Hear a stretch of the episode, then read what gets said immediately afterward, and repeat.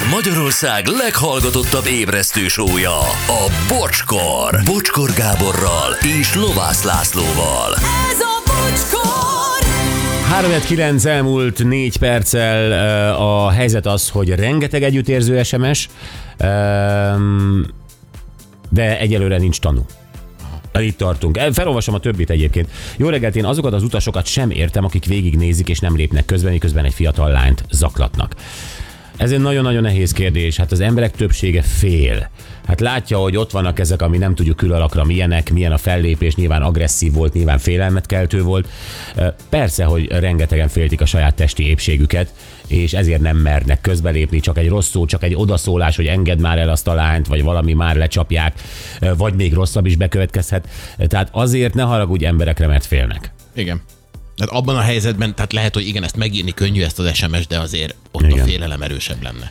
Lányos apukaként ismeretlenül is büszke vagyok az apukára, aki megvédte a lányát, én megöltem volna mind a három Á, Szarházi, igen, mm, Imre Kaposváról. Aztán, sziasztok, én egy borzasztó nyugodt embernek tartom magam, a hat danos mesteri tudásommal és három gyönyörű lányommal, de nagy valószínűséggel pillanatok alatt vertem volna mind a három zaklatót teljesen hülyére. Csak szólok, hogy ilyen emberek is élnek itt, és nagy rizikót vállalnak ezek a sutyerák senkiházi emberek, üzeni Krisz. Sziasztok, ez az apa egy hős. Ha megbüntetik, letöltöm helyette nőként.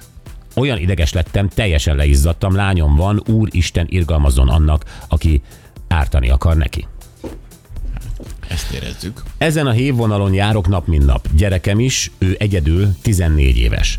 Írásban, szóban többször jeleztük az ilyen jellegű történeteket a MÁV hév felé, BKK felé, eddig mind hiába.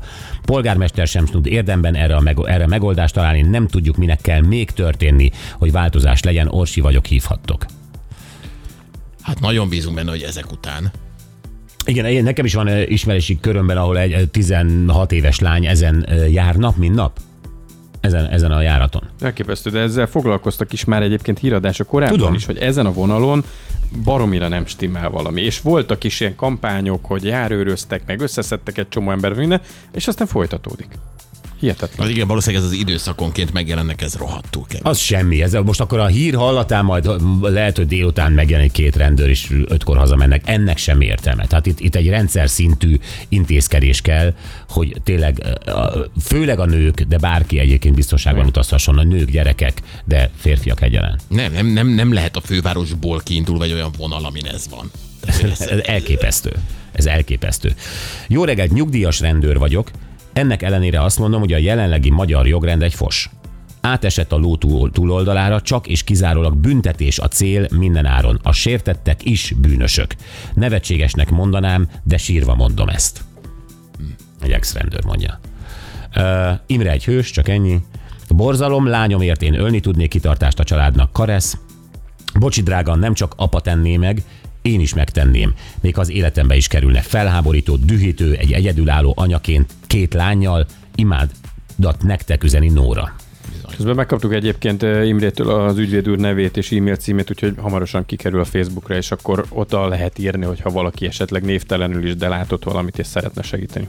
Helyes, oké. Okay. Bocsi, nem tudom mennyire emlékszel a kezedben a biztonságod alkalmazásra, amivel egy mozdulattal akár rejtve is tudtál segítséget kérni rendőröktől. Bent voltunk vele egyszer nálad. Én emlékszem erre, igen. Na, mi ezt felajánlottuk annak idején a gödöllői hév mentén lévő önkormányzatoknak, mert ez az állapot nem, már nem ma kezdődött.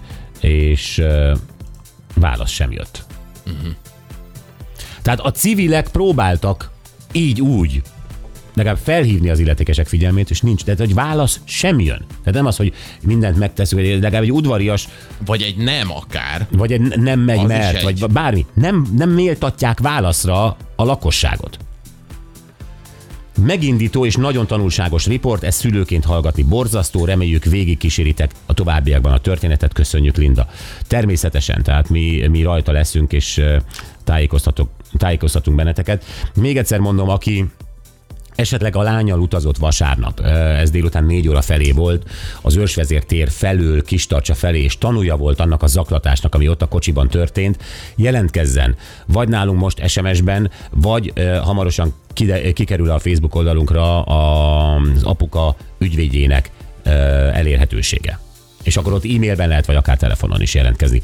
Tanukat keresünk Igen. ehhez. Igen, mert ez, amiről beszéltünk, ha ott nincs is olyan erőd vagy lélek jelenléted, hogy tegyél valamit, de ezzel meg nagyon sokat tudsz segíteni. Így van. Jó, um, játsszuk egy hangcsapdát. Uh-huh, megvan a hang, muti? Világos, egyszer csak terverekből is stresek lesz. Teljes idő, egy mindenszerűség az, hogy felnőtt egyik a népszek lesznek, és nézzük meg, hogy felrealitás mert csinálni, és az is ország a másik felnőttem, biótát, embereket érzi, tud csinálni, pillanatra, tejra, mert elmen hisznek, és Feléből felismertem volna. Feléből. Oké. Okay.